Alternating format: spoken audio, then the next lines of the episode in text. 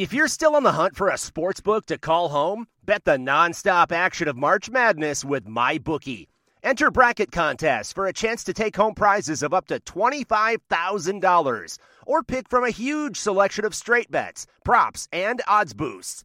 Whatever your style, MyBookie makes it easy to play your way and get paid. Sign up now and take advantage of our generous welcome offer to score a massive first deposit bonus of up to $1,000. All you have to do is claim promo code MADNESS50. But the fun doesn't stop there. Get up to the minute odds, free bets, and expert predictions to help you decide who to put your money on. The best part about MyBookie, you can bet on anything, anytime, from anywhere. Use promo code MADNESS50, that's MADNESS50, to secure your limited time welcome bonus today. This is Husker Online, your authority on Nebraska athletics. In this weekly show, the Husker Online team will give you the latest insight on Husker football, basketball, baseball, and of course, recruiting. Now, here's your host, Husker Online publisher Sean Callahan. Hello, here, and welcome again to another edition of the Husker Online Show. We are all back in one place. We've all gotten our July vacations in and caught our breath, and now it's time to really go to work as uh, Big Ten Media Days kicks off in Chicago. It's Thursday, Friday, so uh, we're taping here on Wednesday. We're going to give you uh, just some early thoughts going into the event. I know some of our affiliates air the show uh, later here in the weekend, but um, a lot to look at, guys. Uh, Robin Washut, Nate Clouse. First of all, Robin, you went to Colorado. How you, you have a good little vacation there? It was nice. It was very nice. We took the family out there, went to Estes Park, got a cabin, went hiking, saw some lakes, did the did the whole Colorado thing. So it was a, a good uh, break, getting ready for uh, summer to be over and the grind to begin.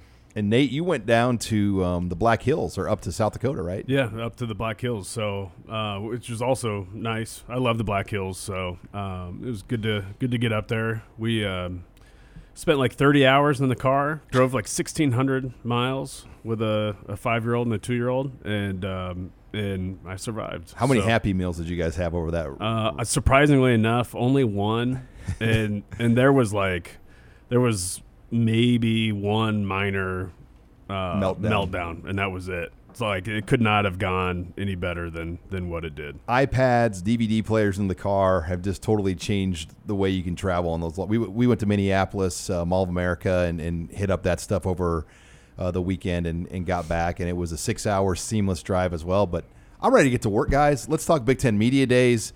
And the first thing I want to get to the initial unofficial official media poll. The Big Ten doesn't put out their own official one anymore because we live in this hurt feelings world where coaches and whatnot got mad years ago that their teams are picked last in the conference or whatnot. So the league does not endorse and sponsor a preseason poll. I think they're the only conference that doesn't do that. So years ago, the Cleveland Plain Dealer uh, put together their own poll, and they, I believe, get about two writers from each team. So it's a very balanced poll.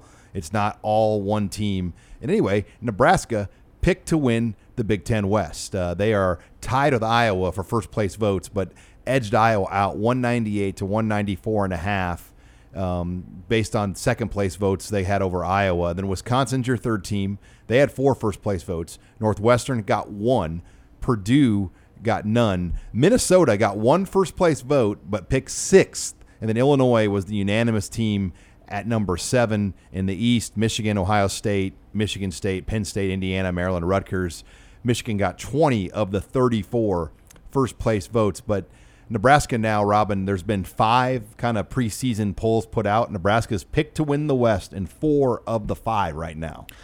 Yeah, which kind of goes right in line with uh, the love they've been getting from Las Vegas, and uh, you know I think a lot of people are expecting year two under Scott Frost to be a significant step in the right direction. And uh, as we've talked about plenty of times, there are a lot of reasons why uh, you would buy into that. And the, you know we've mentioned that you know even doing our uh, I remember the the spring recaps, the op- opponent spring recaps, talking to other beat writers.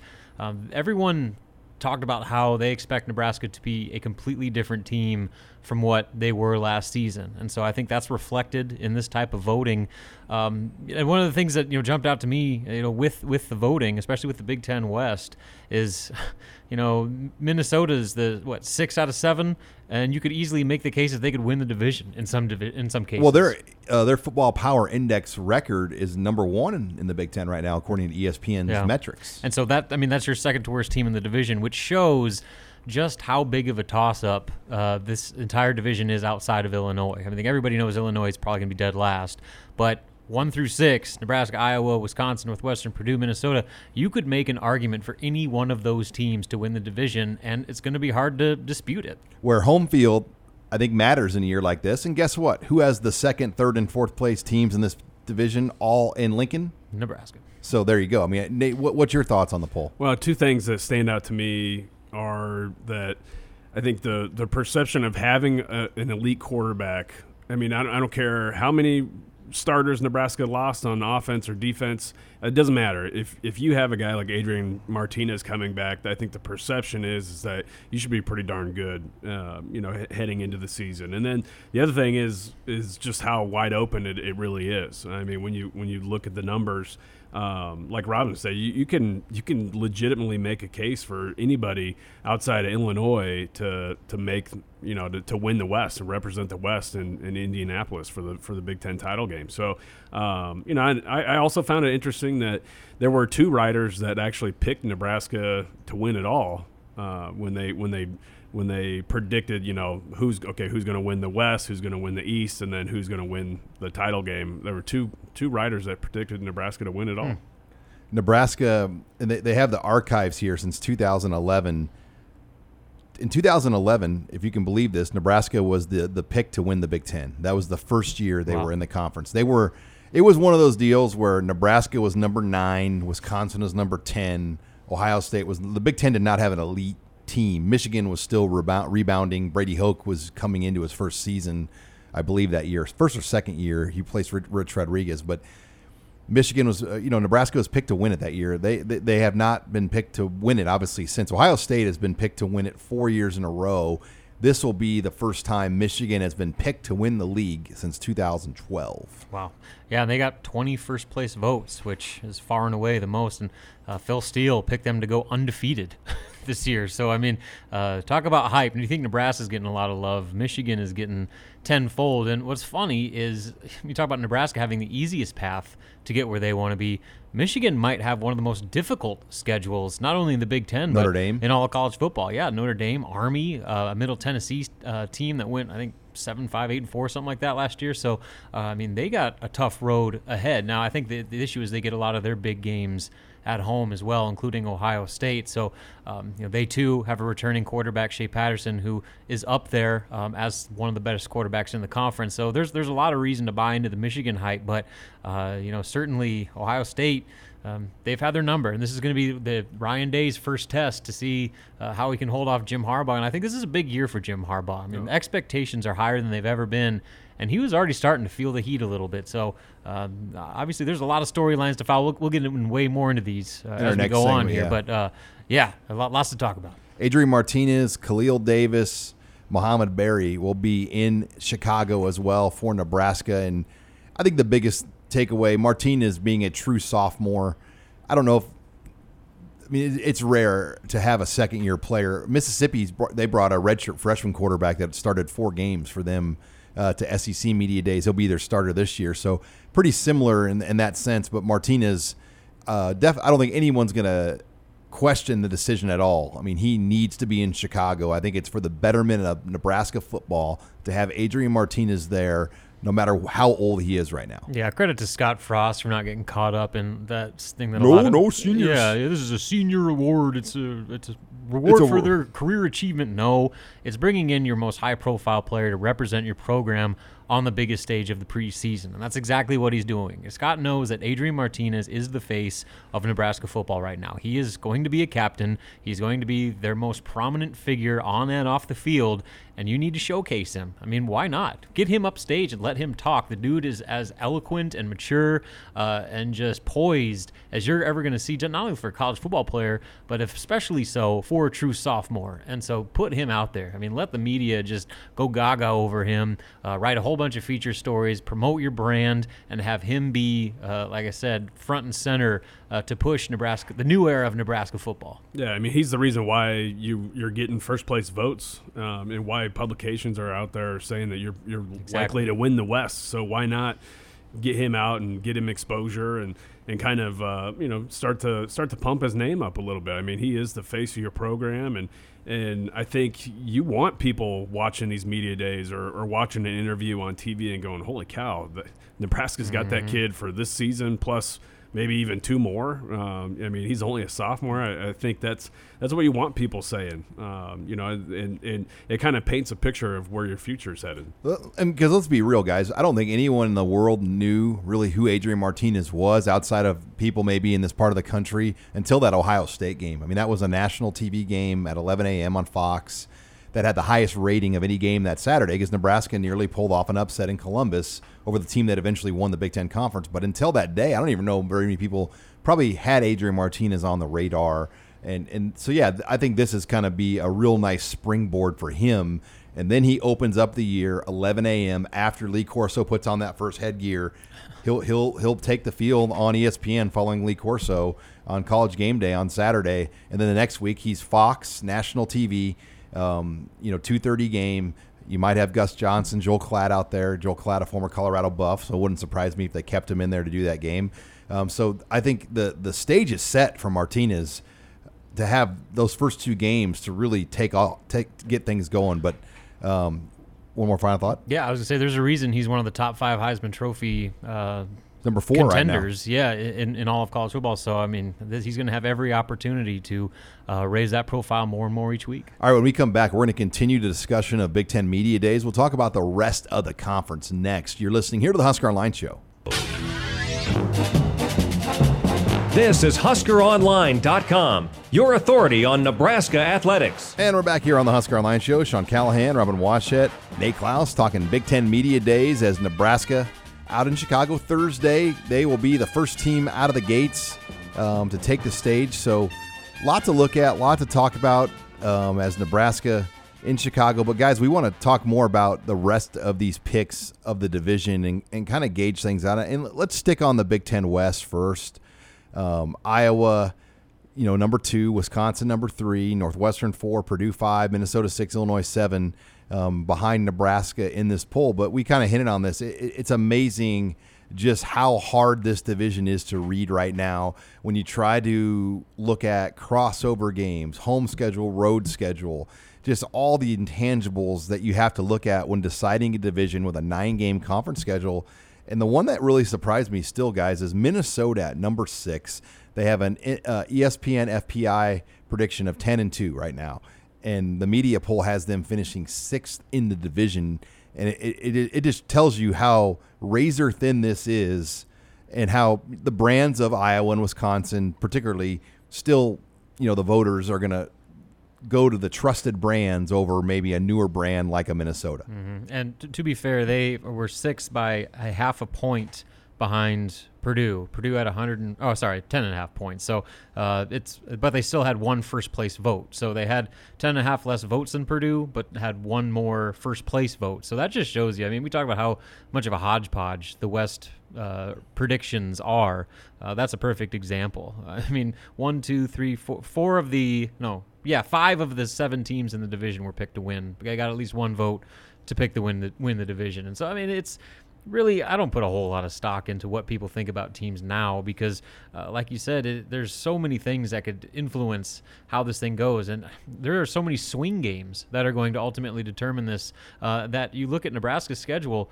Look at that Minnesota game. I mean, that is probably one of the more overlooked games on their schedule when they have to go to Minneapolis, where Nebraska struggled there the past few years and beat a team that, as we've talked about, Sean, Minnesota's better than a lot of people think. They might have the best running back stable in the Big Ten. They have one of the best wide receivers in the Big Ten. They got a stout defense, uh, and you know they they don't make a lot of mistakes. And so Nebraska's going to have to be on its game with arguably one of their tougher road games of the season uh, in, in a in a situ- part of the schedule where uh, you know it's got a trap uh, label maybe all over it. So um, I mean that's why we, go back to the whole point where you know Minnesota's picked six out of seven in this poll, but you could make a case that they could compete to go to Indianapolis and make a very strong case at that.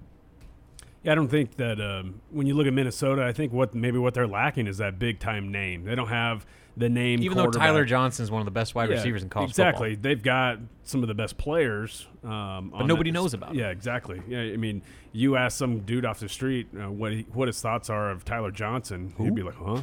uh, but but he's really good, one of the best players in the conference. But I I think to me that's that's probably what, what puts them there there at number six is is just that they, they kind of lack that that big time name. You know, Nebraska's got Adrian Martinez, Iowa's got Nate Stanley, and um, obviously Wisconsin, um, you know, has Taylor, and and um, you got those those stable, you know, players that everybody knows who they are. Uh, but Minnesota doesn't really have that guy. You're listening here to the Husker Online Show. Sean Callahan, Robin Washut, Nate Clouse, and you know I look at Wisconsin.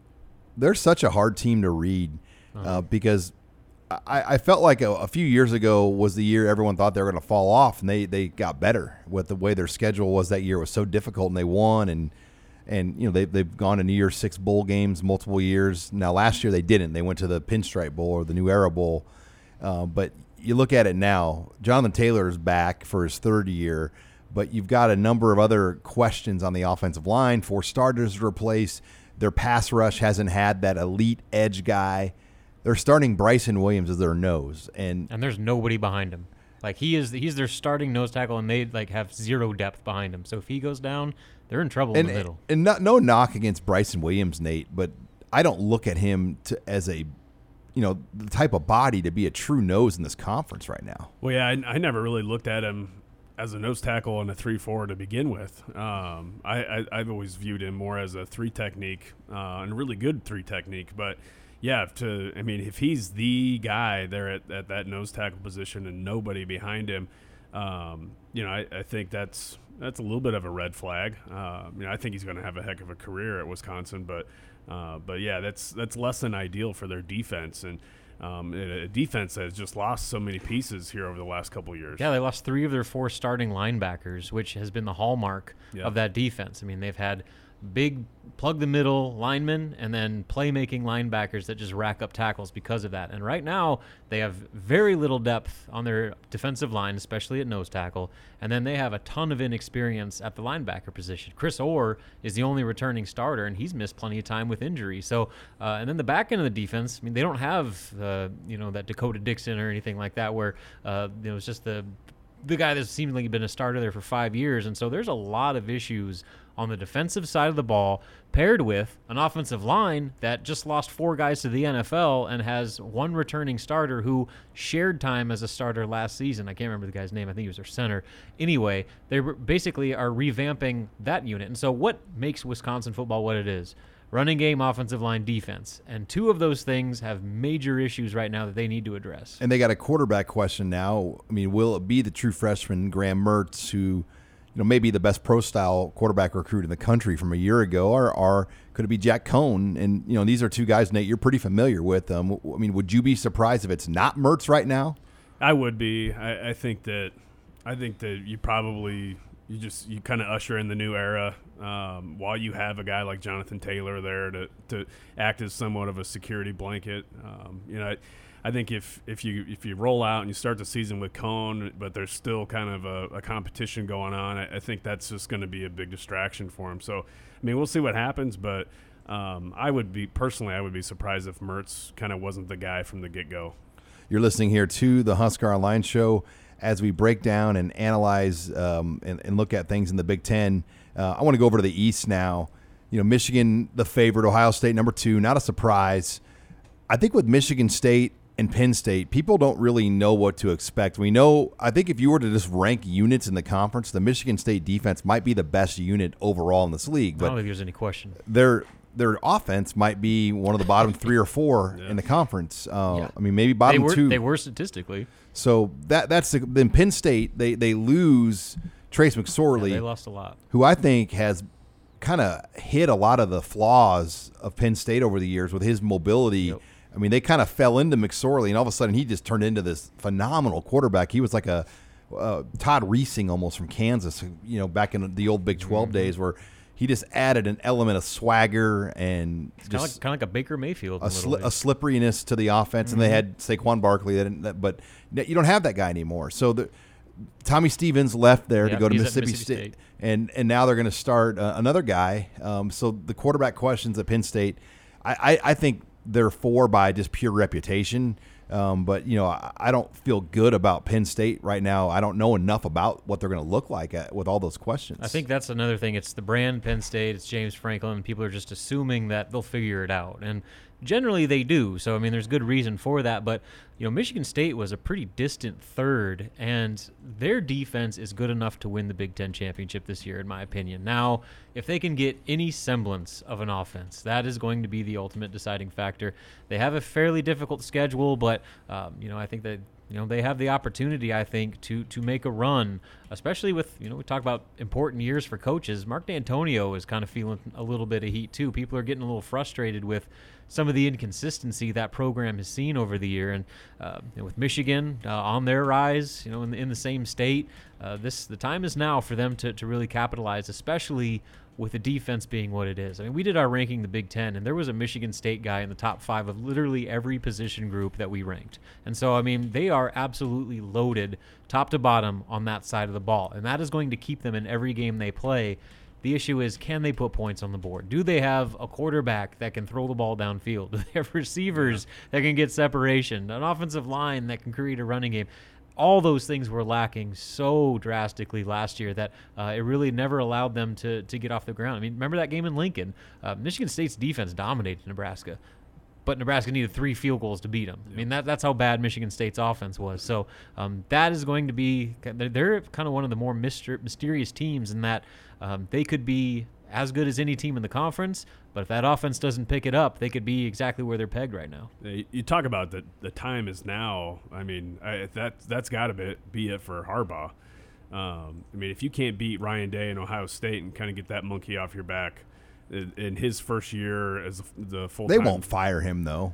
Well, no, they won't fire. Him. I think him, he'll he'll but- just get tired and, and leave Well, yeah. I mean, and go to the NFL again, right, Robin? Or yeah, I wouldn't. I don't think they're going to fire him either. No. but, no, they won't but fire him. But it's there's going to be, a lot of. It won't be yeah, fun to live in Ann exactly. Arbor if you can't beat Ryan Day in his first year. If Ohio State comes to Ann Arbor, especially when you're projected to go 12 and 0 and Yeah. play for a college football playoff, uh, and then you let some first-year Ohio State coach beat you for the fifth time in a row, uh, that's that's going to leave a lot of. or let's say they make the title game, then they lose to the West team. I mean, the West hasn't won a title game in a long time. I mean, I don't know. I guess I don't know if they ha- ever have.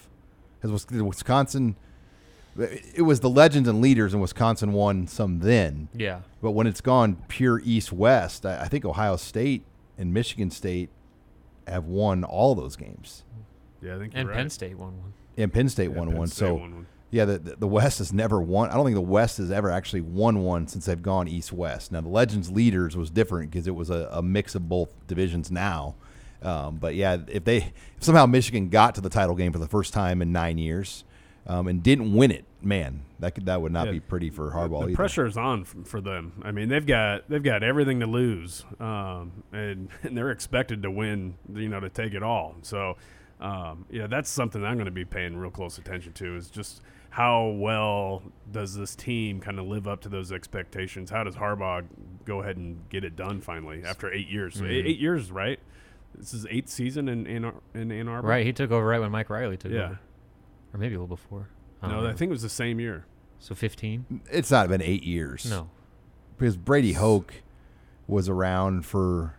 Yeah, I'm trying to think. This will be his fifth year at Michigan. Fifth year. Yeah. fifth or sixth yeah, because he came in right with when Mike Riley did, right? at the exact same time. So that was 2015. Okay. yeah, no, it's Yeah. not. It was Brady Hoke was Brady Hoke was there for a number of years. Nate just making up stats. God, making us really rack our brain here. I'm like, he has not been there eight years. He was Feels like he's been there eight years. Yeah, maybe that's the point. But uh, fact checked, uh, you are correct, Sean. Since they moved to the East West division, no West team has ever won a Big Ten championship. In fact, the last quote unquote West team to win a Big Ten championship was Wisconsin when they won it back to back years in 11 and 12. All right. Well, that wraps up our, our Big Ten Media Days preview discussion. I want to talk a little basketball. Nebraska started practice. The national writers got some access, so we're, we're going to discuss with Robin uh, kind of some of the thoughts and things that came out of the open practices or the, the practices Nebraska's had thus far as they get ready to head to Italy. That's next here. You're listening to the Husker Online Show. This is Husker Online, your authority on Nebraska athletics. And we're back here on the Husker Online Show. Sean Callahan, Robin Washut. We're going to talk some basketball. I know it's July. I know it's Big Ten Media Days week. But, but, Fred Hoiberg and his guys, they started practice. So, kind of exciting times here because literally we don't know anything about this team as far as like what this team's going to look like, how they practice, how they play. They get 10 official practices, Robin, before they go off to Italy. Now, media from Nebraska will be allowed in later. Uh, Jon Rothstein, is he from CBS? Yeah, he he works for uh, CBS Sports, Sports Illustrated, uh, WFAN, hosts his own podcast. Kind of all over the place. One of, just one of those national college basketball personalities. But he was in practice watching uh, opening day. Yeah, right? he's doing a little tour. He was at Creighton the day before, um, and just making multiple stops around the country of teams that are intriguing. And Nebraska certainly fits that bill, and the, they opened the doors to him a little earlier. So, not salty, just a little bitter. How great's his job, by the way? Like, well, if you want to live on your cell phone and like never get off Twitter, I mean, for the rest of your entire life, then that's the job for you because literally those guys like him and uh, Jeff Goodman and Jeff Borzello of ESPN, like those guys are online, dialed in at all times because they don't cover just one team. They cover recruiting for every team. They cover like coaching news for every team. And so, like, if you miss something by like five minutes, it's uh, basically And- like and- why even report it? and ESPN doesn't even have. Do they have a guy like that anymore? Yeah, Jeff Borzello. Okay, he's their he's, guy. He's their college basketball guy. Because Katz left there, and he Mm-hmm. was kind of that guy before. But all right, what what did what were some of the takes that came out? I mean, when you look at some of the tweets and observations, anything just say, "Oh, that got my attention." Uh, you know, not really. I think more of anything, it was uh, confirmation of stuff or you know thoughts that uh, maybe we were starting to have. Um, you know, he he said basically like that he gave a starting lineup that was um, with here's Matej, uh, so Cam Mack, Jervay Green, Haanif Cheatham, Matej Kavas, and uh, Yvan Ouedraogo. And obviously, Yvan Ouedraogo isn't even in the United States right now. He's still practicing with the France national team for the FIBA championships in Greece. And so maybe that's more of an indication that uh, there's not a lot to work with right now as far as Nebraska's front court, which we knew. Uh, so he's projecting a guy that he's never seen play before to be a starter. That's staff intel, probably. Maybe, maybe. And I know they really like him, but the fact is that he's They never seen him yet. He's not here yet. So anyway, so and then Matej Kavas was interesting. Uh, I think a lot of people just assumed he'd be an off the bench guy, but uh, you know Rothstein called him an elite shooter with an effortless stroke. Which I mean, he was one of the top 10 three-point shooters in all of college basketball last year. So that you know further confirms that that I mean he is that he's a legit three-point specialist that Nebraska hasn't had in a long, long time. It's like Eric Piatkowski. yeah, I mean, I mean, he's he's as good as there is in. It's been like 20 years since they've had a guy that could actually like when you he gets the ball. I mean, Andrew White could hit him, but not like at that level. Yeah, Andrew White was he was a he was a very good shooter, but uh, like Jon Rothstein said, Matej Kavas is an elite shooter. Like a Kyle, not Kyle. Cor- I'm not gonna say he's Kyle Korver, but like a guy where every time he got a three point shot, you thought it was gonna go I mean, in. he shoots 46, 47 percent for his career. So I mean, that says everything you need to know. I mean, he makes almost half of his three pointers. It's like better than some guys' free throw percentages. Yeah, no doubt. And so, uh, other notables, uh, he said Shamiel Stevenson. Uh, he said he expected him to use Stevenson's a 6'6", 230 ish pound transfer from Nevada via Pittsburgh, who we still don't know a waiver update on him. Uh, they're trying to get a waiver to make him immediately eligible uh, coming off his transfer. Uh, they haven't heard anything yet. But one thing to keep in mind uh, Isaac Copeland's waiver uh, wasn't granted until September. So this thing could potentially go on for another couple months before we hear anything on that. But I think as as far as every comment Fred Hoiberg has made, they still feel fairly confident about that situation. So uh, whenever he plays, uh, they expect or Rothstein expects uh, Shamiel to be used in the same kind of way as Melvin Ejim did at Iowa State, who you know was just kind of a big bruiser. Um, forward who could play in the block, but they also kind of created mismatches by bringing him out onto the perimeter to utilize his athleticism and, and quickness off the dribble. Uh, and then the, lastly, uh, Haanif Cheatham, who, who's the very first commitment uh, during this whole roster rebuild um, from Florida um, Gulf Coast, uh, who was originally at Marquette. uh, I've been hearing a lot of things about him as well. As, uh, Rothstein says he's a very good passer and a capable shooter and a potential glue guy to monitor. And that's where I think Cheatham's role is going to be as important as anything you talk about this completely rebuilt roster with a whole bunch of new faces that have never even uh, seen each other until you know this week. Well, Haanif Cheatham's a he's a fifth year senior who has been around, played a lot of basketball at a high level, and he has a lot of leadership qualities to him. And so you know who's going to be that that Evan Taylor locker room you know v- vocal guy. I think Haanif Cheatham is going to naturally fall into that role, and I think this coaching staff is pushing him to go into that role. So again, that kind of further confirmed some uh, assumptions that we were already starting to make. So nothing groundbreaking, uh, but certainly for a guy you know of Rothstein who uh, doesn't have rose-colored glasses or any you know bias to come in and uh, say a lot of the same things that uh, we've been hearing, you know, basically since Hoiberg took over.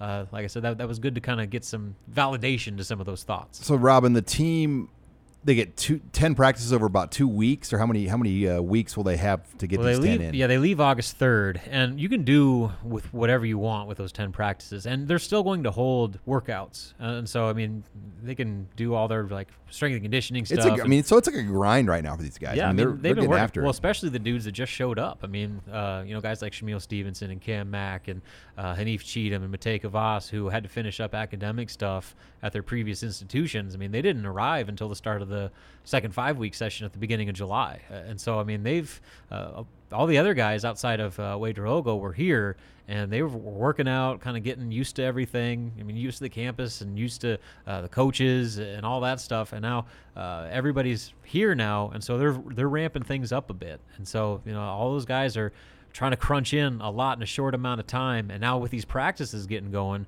you're adding uh, an even further step up in in kind of the the grind they're going through right now. The other thing I, I thought was interesting that he noted was Fred Hoiberg puts a four point Yeah, line. So yeah. there's a three point line. Then is the four point line then expanded out further? Yeah, than- it's just a few inches further out uh, from the three point line. And keep in mind that that original three point line is already moved out from what it was last year because the NCAA now adapted the FIBA rules where, to create more space. right, it's basically just, well, for one, to make the three point shot a little bit harder because people were hitting at an absurd rate, uh, but also to create uh, more spacing and, and in turn create more offense. And so Fred Hoiberg, uh, being the forward progressive thinker that he is, decided, you know what, let's move it out even further. So it's only a few inches, but uh, we talk about a guy who the hallmark of his offensive system is spacing and pace and ball movement, shooting threes and getting to the rim.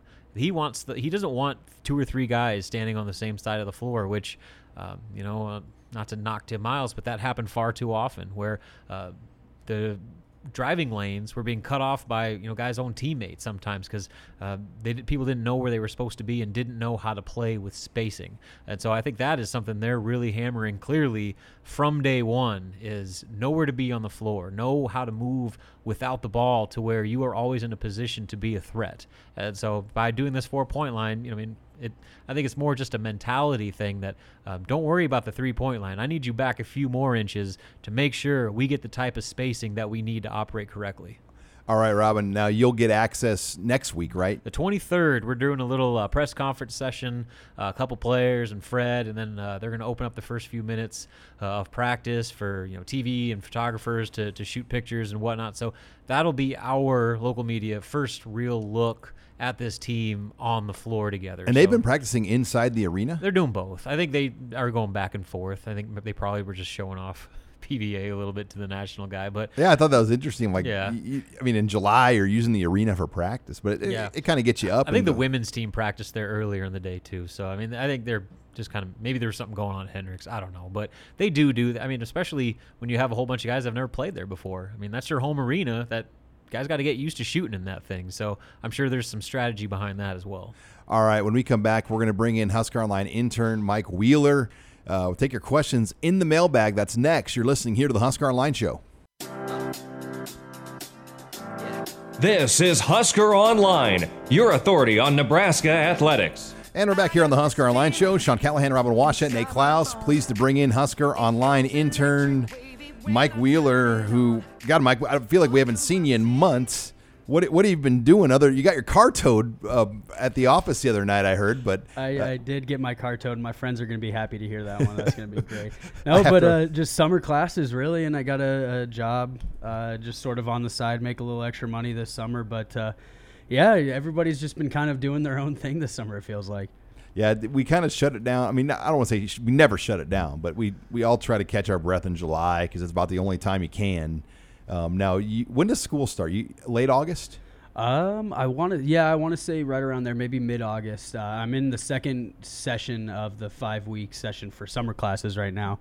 Uh, just got done with one of them, but uh, I think it'll come up right around the mid August time. Well, the mailbag is back. It's been kind of on an intern break. Grace was in Spain. Allie's in Chicago. Alec is we don't know where. Um, and, and Mike uh, has been busy, obviously. So we haven't had the mailbag for about a month. Um, so lots of questions, I'm sure. What do you got to start us out with? All right, so uh, you guys talked about it earlier in the show about the expectations for Nebraska, but amidst all the hype this preseason, what's the one thing about the 2019 Huskers that keeps you up at night?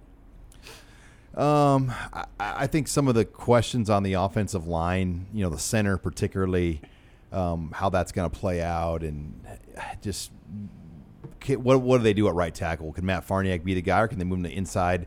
I, I, I just think getting that line solidified, and then Dedrick Mills has to be a guy. Like I, I really think for this running game to have the physical presence that they want to have with it, that's a guy that they cannot afford to be a miss. They need Dedrick Mills to be a guy.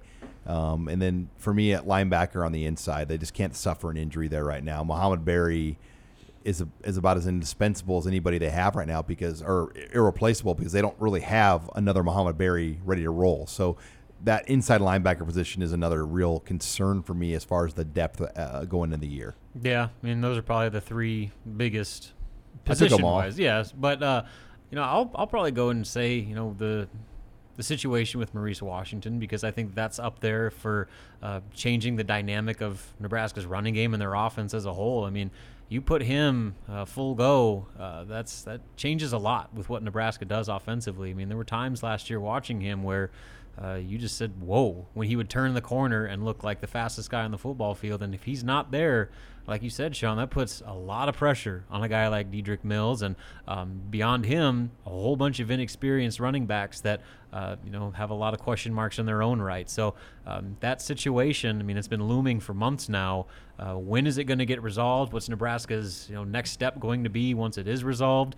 Uh, and what happens there, I think, will have a big part in just how dynamic Nebraska's running game, particularly, actually is.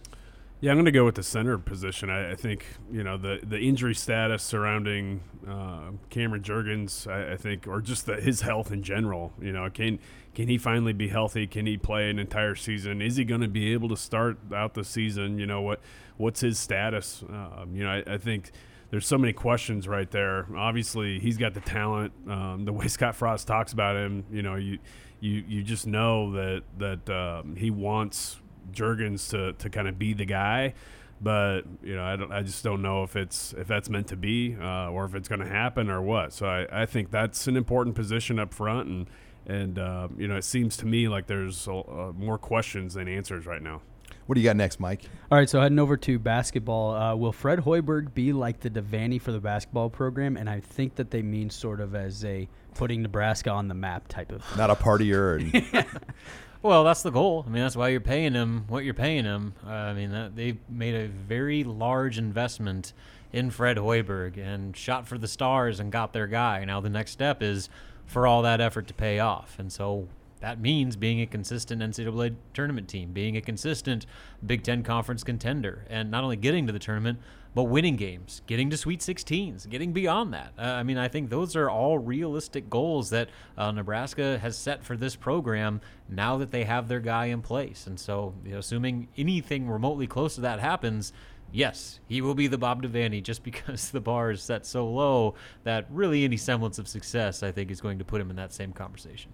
All right, so moving on. So UNK actually ended their baseball program uh, just back in 2018. UNO dropped football and wrestling.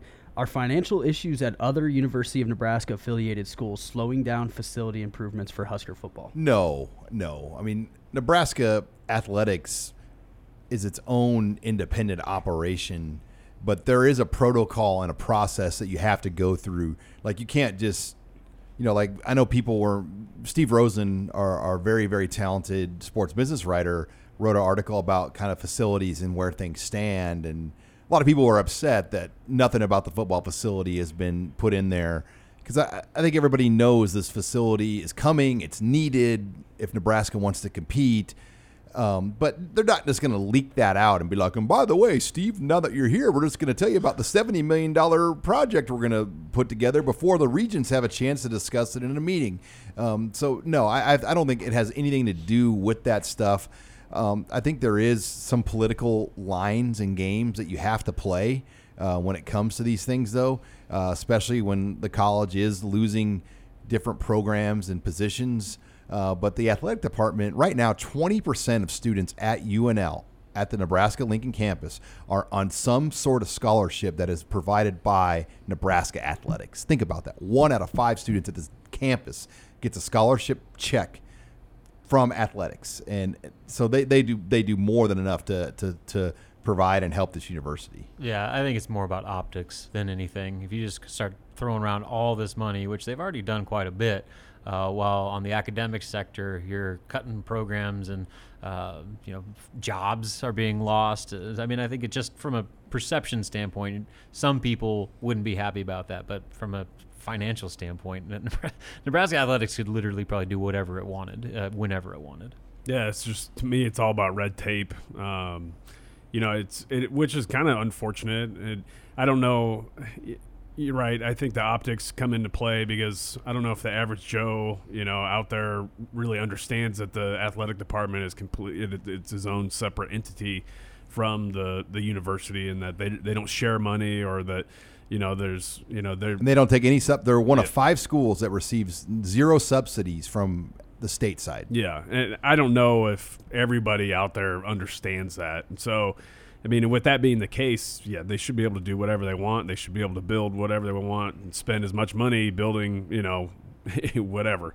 Uh, but yeah, there's there's the optics, there's red tape, and you, you hope that um, you know some of that gets addressed here sooner rather than later. Because you, you, do have the ch- it's not just Bill Moos that makes these decisions; it's the pre- president, which Nebraska doesn't have right now yet, an official act, an official new president, but then a chancellor and then the regents. So I mean, there's a lot of layers of leadership that get involved in these decisions when they get to that level, and you know things that we. I, I, I feel very confident things that are going to happen in Nebraska in the next five years or so. There'll be a football facility built.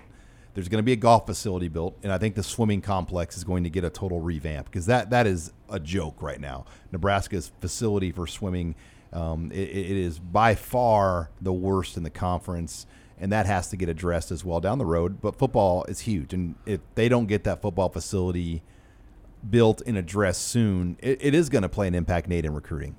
Yeah, it's got to. I mean, um, it, I think it already has. When you look, when you look at, at the the landscape in the Big Ten, um, you know what what other Big teams? Ten West. Yeah, exactly. Even the Big Ten West, when when Purdue and Minnesota. Iowa's better than Nebraska yeah, right now. Yeah, I mean, literally everybody. Northwestern. In, uh, everyone except for Illinois, and I think they're building, they're building. something right now. They're um, better than Wisconsin's, Nebraska's. Yeah, um, but it's. I mean, you used to be used to be tops in the conference, and now tops in the country. Or yeah, I mean, yeah, top ten, top five in the country um, you you've lost a, a, lot of ground, and and it's all an arms race right now. I mean it. It, and whether you believe it or not, it does have a, a huge impact on recruiting. And so I think that um, you know you have to constantly stay ahead of these things, and you can't allow yourself to fall completely behind. And, and I think that's where Nebraska's at. And I've said it a thousand times: do they need it to to operate and to function? Probably not, but uh, will it help Nebraska recruit at a higher level, higher level, and, and get better players in here, and thus win more games? Absolutely, it will. All right, one final question, Mike. What do you have? All right, so I don't know how plugged in you guys are in social media right now, but what do you hope to find in Area 51? There's like two things that are taking over social media: the face aging app deal, which everybody is doing and sharing like crazy, and then that Area 51 thing. I I have no opinion or thoughts on Area 51. Uh, yeah, I I hope they storm it and find out all the secrets that the government's been hiding since the '60s, and uh, we become friends with our new alien overlords. Yeah, aliens, bro. That's what I'm hoping to find. I saw some dudes at the gym, like come- some guys wearing like a Green Man alien suit, and like they're training like how to carry an alien, like pushing weight sleds. And Yeah. stuff. Are they being for real? No, Okay, I was like, what the? no, it's. Uh, I think that's the part of the why this thing is taking off the way it is because it's so outrageous and ridiculous that. I mean, the Air Force has responded to it. yeah, I know. yeah. like a, a million people have like RSVP'd though, Yeah. right? I think Oh so. yeah. The amount of effort it would take to get is it New Mexico where it's Yeah, at? it's I mean, Nevada. To get out to that part where it's I mean it's like totally isolated away from everything, right? I mean Yeah. it- it's Yeah, it's in the hours middle of away nowhere, from yeah. major city. I mean so to get out there and then like think that you could like orchestrate a full like An insurgents. Just a full on charge is what they're going for, I think. just no plan, just a bunch Yeah. of dudes. because there's nowhere out there to probably sleep or stay overnight. I mean, it- it's like totally in the middle of a desert. But anyway, yeah, that wraps it up for this first kind of addition to the mailbag off our break. When we come back, we're going to talk some recruiting with Nate Clouse. That's next. You're listening here to the Husker Online Show. You're listening to the Husker Online Show, your authority on Nebraska athletics. Final segment here of the Husker Online Show. Sean Callahan, Nate Clouse. Let's talk some recruiting, Nate, as Nebraska now at eight commits. You know, we taped a few shows before this one, so we really haven't had a chance to, to talk too in depth about, you know, things that have, have played out, in, you know, over the last couple of weeks in July as, um, you know, Nebraska slowly climbing their way up to double digits. Do you still, I, I know you and I have agreed for a long time, we think Nebraska will be at double digits by the opener. Do you still feel that way today? Yeah, I think so. I mean, if they're not, they'll be real, real close to it. Um, I mean, but I, I would be surprised if if they don't add another two or three guys between now and the beginning of the football season. Uh, I just think that's the way.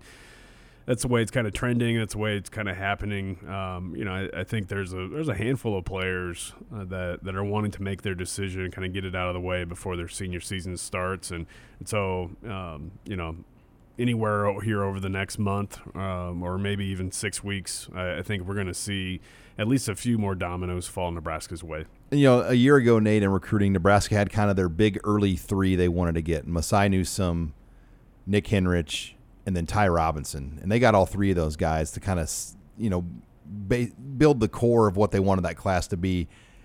You look Well, at they didn't this get Robinson until late. Late. I mean, but yeah, they got him. I But mean, yeah, that's um, him. like their three kind of early wish list guys that they thought they had to get.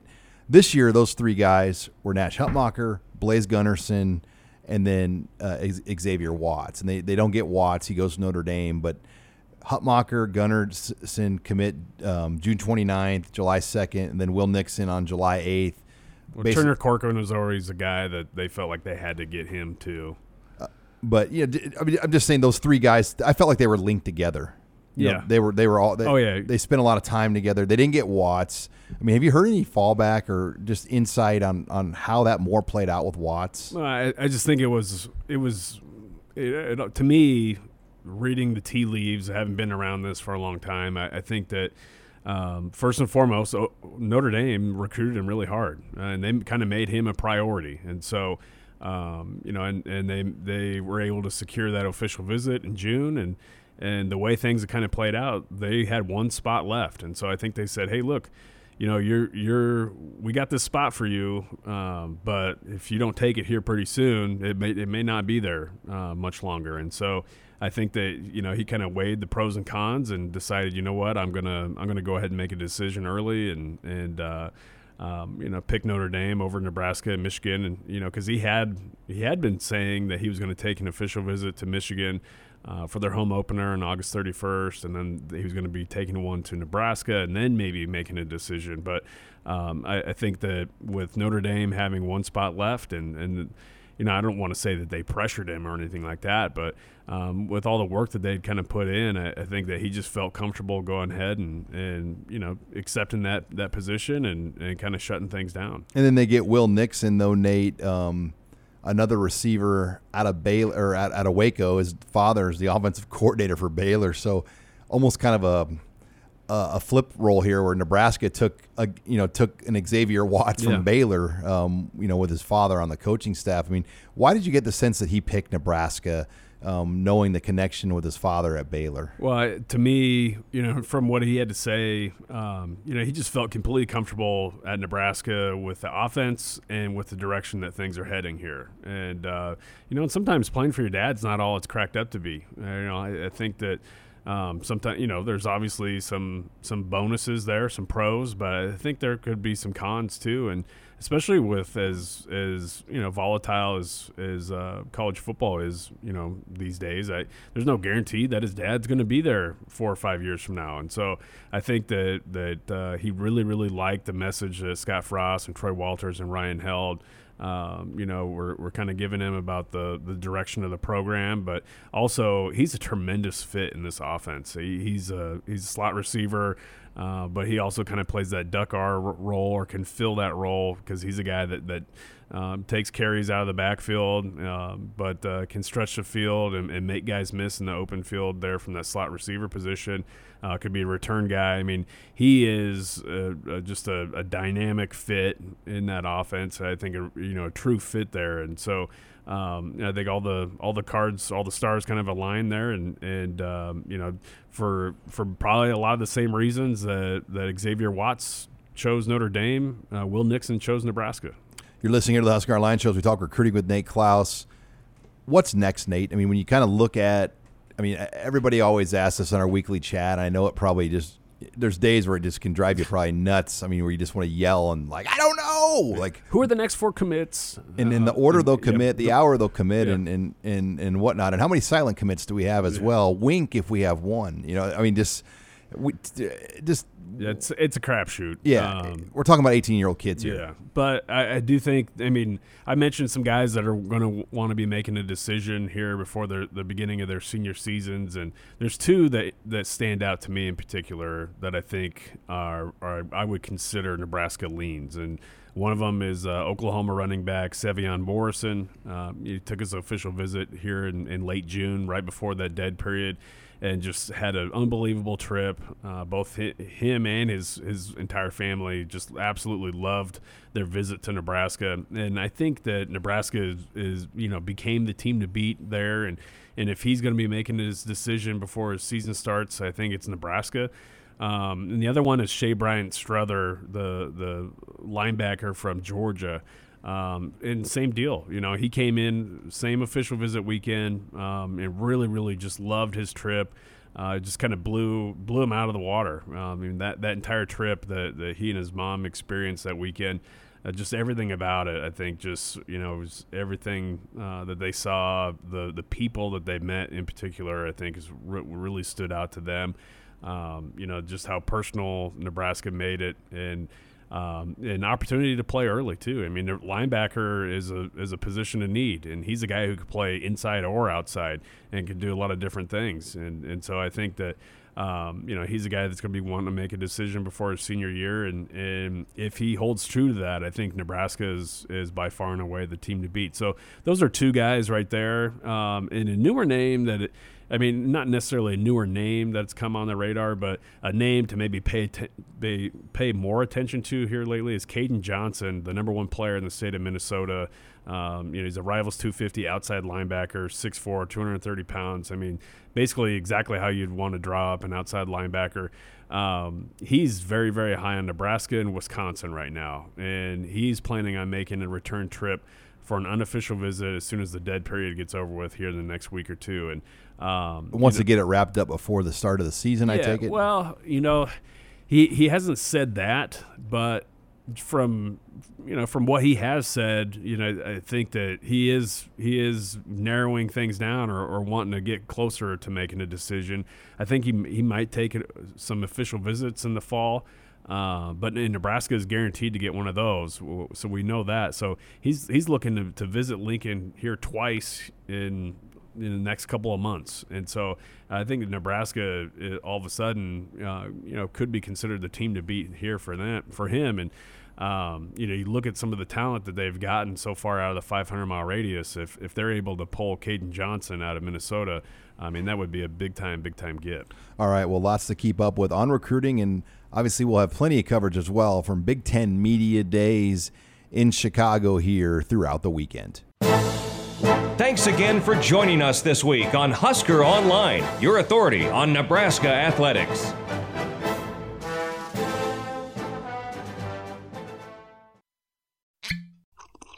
Ah, mmm.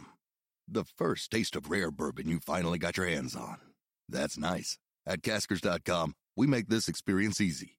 Caskers is a one stop spirit curator with an impressive selection of exclusive, sought after, rare, and household names in the realm of premium spirits and champagne. Discover the top flavors of the year now by going to caskers.com and using code WELCOME10 for $10 off your first purchase. Get $10 off your first purchase with code WELCOME10 at caskers.com.